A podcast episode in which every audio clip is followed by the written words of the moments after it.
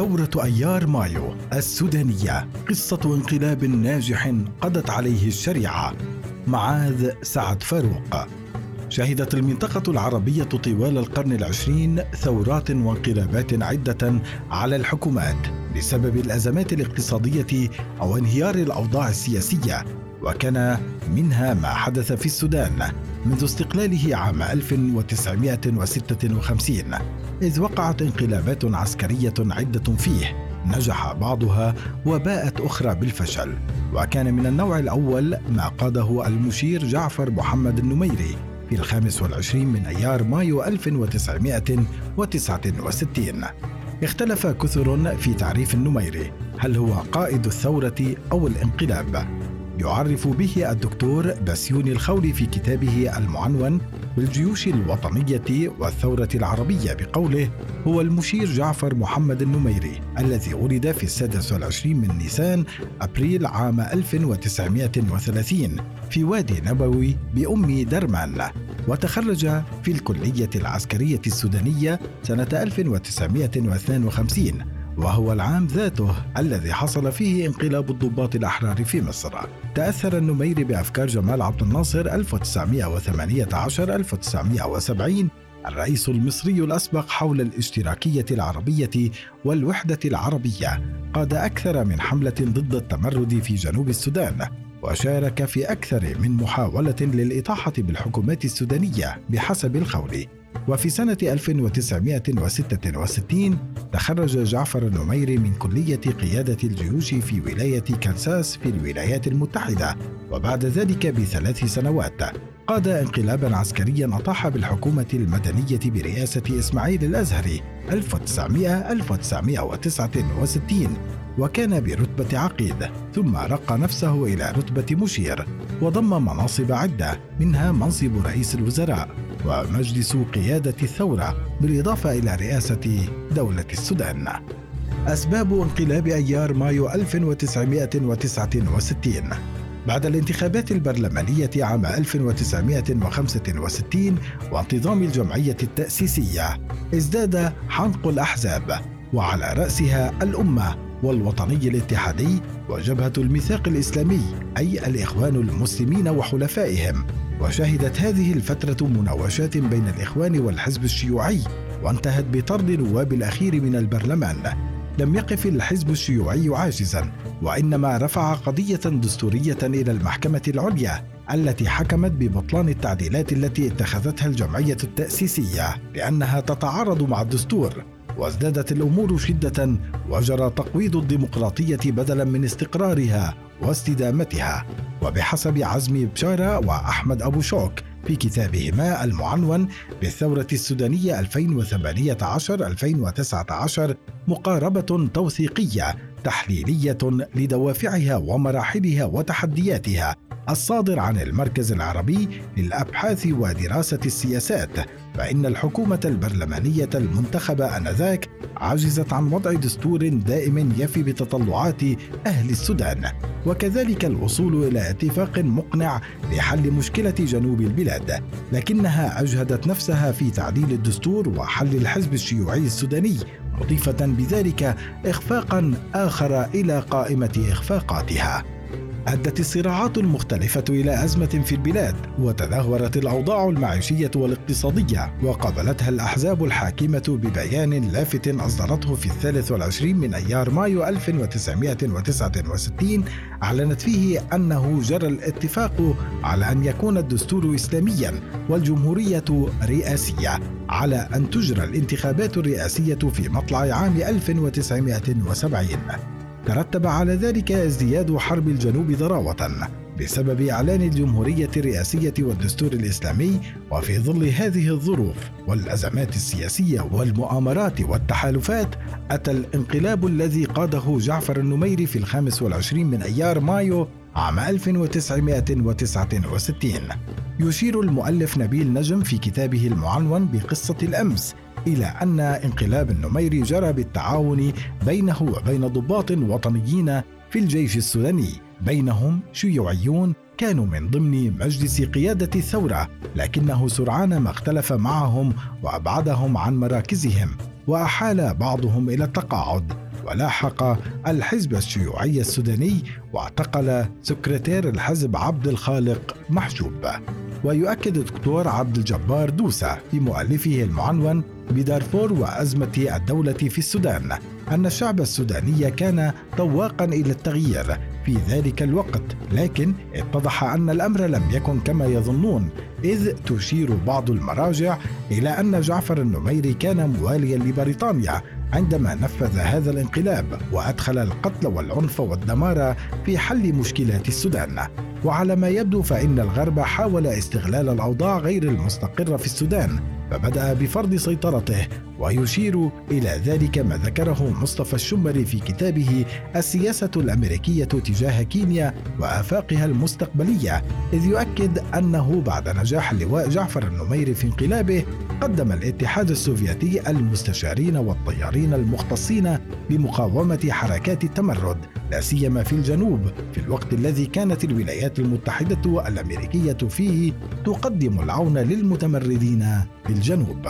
تدخل مصر وليبيا. لم يستقر الأمر لجعفر النميري وإنما بعد مرور أشهر قليلة. وتحديدا في آذار مارس سنة 1970 قاد الصادق المهدي 1935 2020 رئيس الحكومة قبل هذا التاريخ ثورة فاشلة ضده.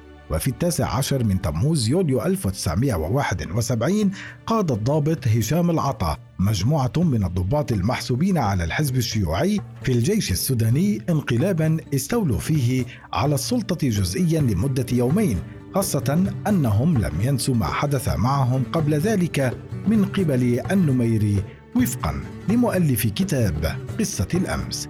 في هذه الأثناء جرى القبض على النميري وأودع في السجن لمدة ثلاثة أيام لكن ليبيا تحت حكم الرئيس السابق معمر القذافي 1942 2011 تدخل وقبض على الثوار الموجودين في الخارج وهم عائدون إلى السودان بمعاونة مصرية وانتهت محاولة الانقلاب الثوري بالفشل. بناء عليه عاد جعفر النميري إلى الحكم. وأعدم الثوار الذين سلمهم إليه الرئيس الليبي معمر القذافي وفي أيلول سبتمبر 1971 أجرى الأول استفتاء فاز فيه برئاسة السودان بنسبة 98.6% وبذلك يكون قد شرعن حكمه للسودان وفقا للخول في كتابه الجيوش الوطنية والثورة العربية.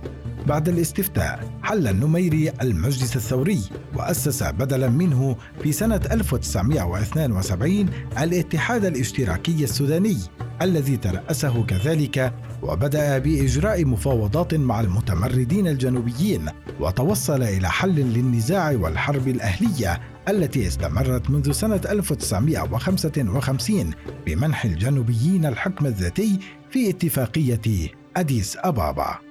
وتجدر الإشارة إلى أنه طوال حكم جعفر النميري شهدت البلاد أربع محاولات انقلابية لكنها فشلت بحسب عصام شعبان والدكتور محمد عبد الكريم أحمد في مؤلفهما المعنون بآخر أيام البشير الثورة المرحلة الانتقالية حتى جاءت انتفاضة نيسان أبريل عام 1985 والتي يأتي الحديث عنها لاحقاً.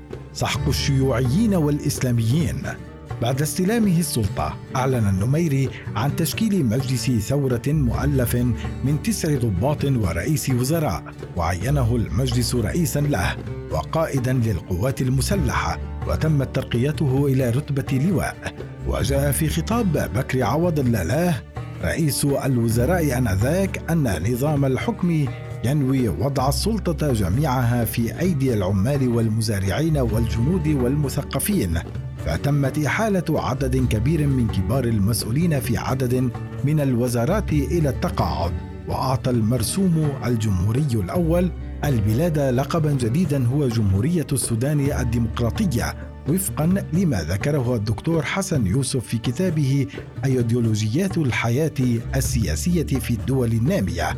لكن من ناحية أخرى كانت سياسة النمير الاقتصادية بعد توليه حكم البلاد وفي أولها اشتراكية حاول تأميم الشركات والبنوك السودانية وأجرى بعض الإصلاحات الزراعية ثم تحول إلى الرأسمالية وحسن علاقته مع الغرب بعدما ساندوه ضد الانقلاب الشيوعي بعد التحول إلى الرأسمالية أعاد النميري البنوك والشركات المؤممة إلى أصحابها وشجع الاستثمارات الأجنبية وافتتح في آذار مارس عام 1981 أكبر مصنع لتنقية السكر في العالم.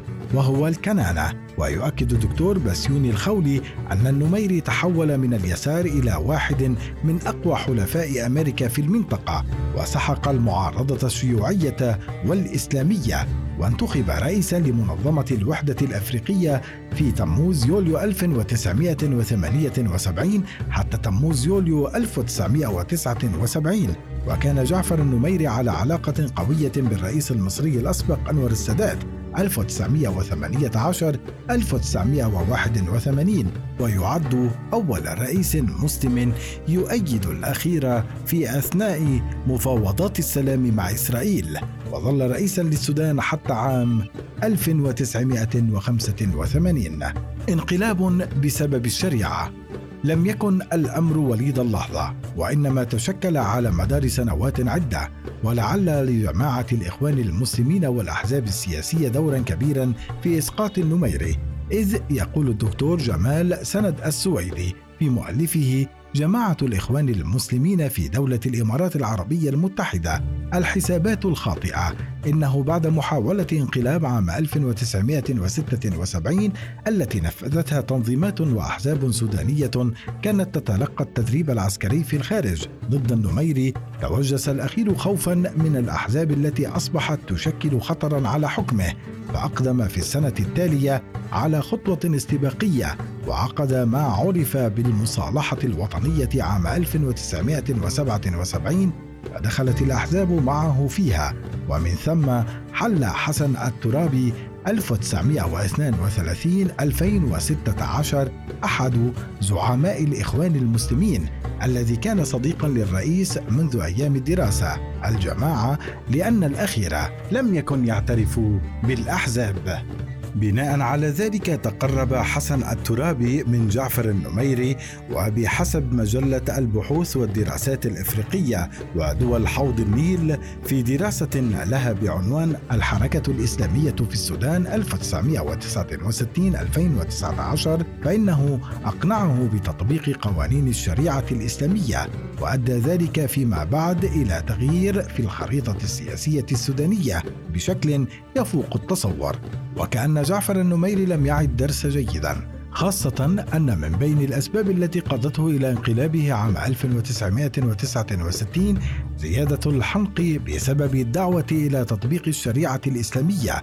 ولم يفكر في أن الأمر ذاته سيكون بداية الطريق للإيقاع به. وأصبح الأمر مع الوقت واقعا يعيشه النميري وهو على الرغم من التصالح الذي جرى بينه والجماعات الإسلامية فشل في التحالف معهم ودخل في صدام مع النقابات والأحزاب التي قادت الشعب في مظاهرات عارمة وشهدت البلاد انتفاضة كبيرة في نيسان أبريل 1985 بسبب تطبيق قوانين الشريعة الإسلامية. إلى أن أعلن وزير الدفاع آنذاك الفريق عبد الرحمن سوار الذهب 1934 2018 الذي أصبح رئيسا للجمهورية فيما بعد انحياز القوات المسلحة إلى الشعب السوداني وتشكيل مجلس عسكري أعلى لإدارة المرحلة الانتقالية تحت رئاسته على أن تجرى الانتخابات بعد سنة واحدة ووضع في أولوياته حل مشكلة جنوب البلاد. وكفل الحريات العامة وكنس آثار حكومة أيار مايو 1969 ويشار هنا إلى أنه في تشرين الثاني نوفمبر عام 1983 أجرى محللون من وكالة الاستخبارات المركزية الأمريكية تقييما للوضع في السودان بعدما أصدر النميري آنذاك عددا من القرارات المثيرة للجدل. حينها اعتقد المحللون أن الدوافع الشخصية والسياسية للرئيس السوداني هي التي قادته إلى اتخاذ قرارات مثيرة من دون مراعاة للعواقب المحتملة لسياسته مشيرين إلى أن قدرته على المحافظة على كرسيه أصبحت مهددة بدرجة كبيرة. في حال قرر مواصلة السير في الطريق نفسه وعدت الاستخبارات أن ذلك مؤشر خطر على قرب زوال حليف مهم لواشنطن في جزء مهم من العالم وتنبأت بقرب سقوط حكمه. وهو ما حدث بالفعل بعد أقل من عامين وتحديدا في نيسان أبريل عام 1985 لتؤكد أن ما وقع به كان اتخاذه قرارين هما تطبيق الشريعة وتقسيم جنوب السودان.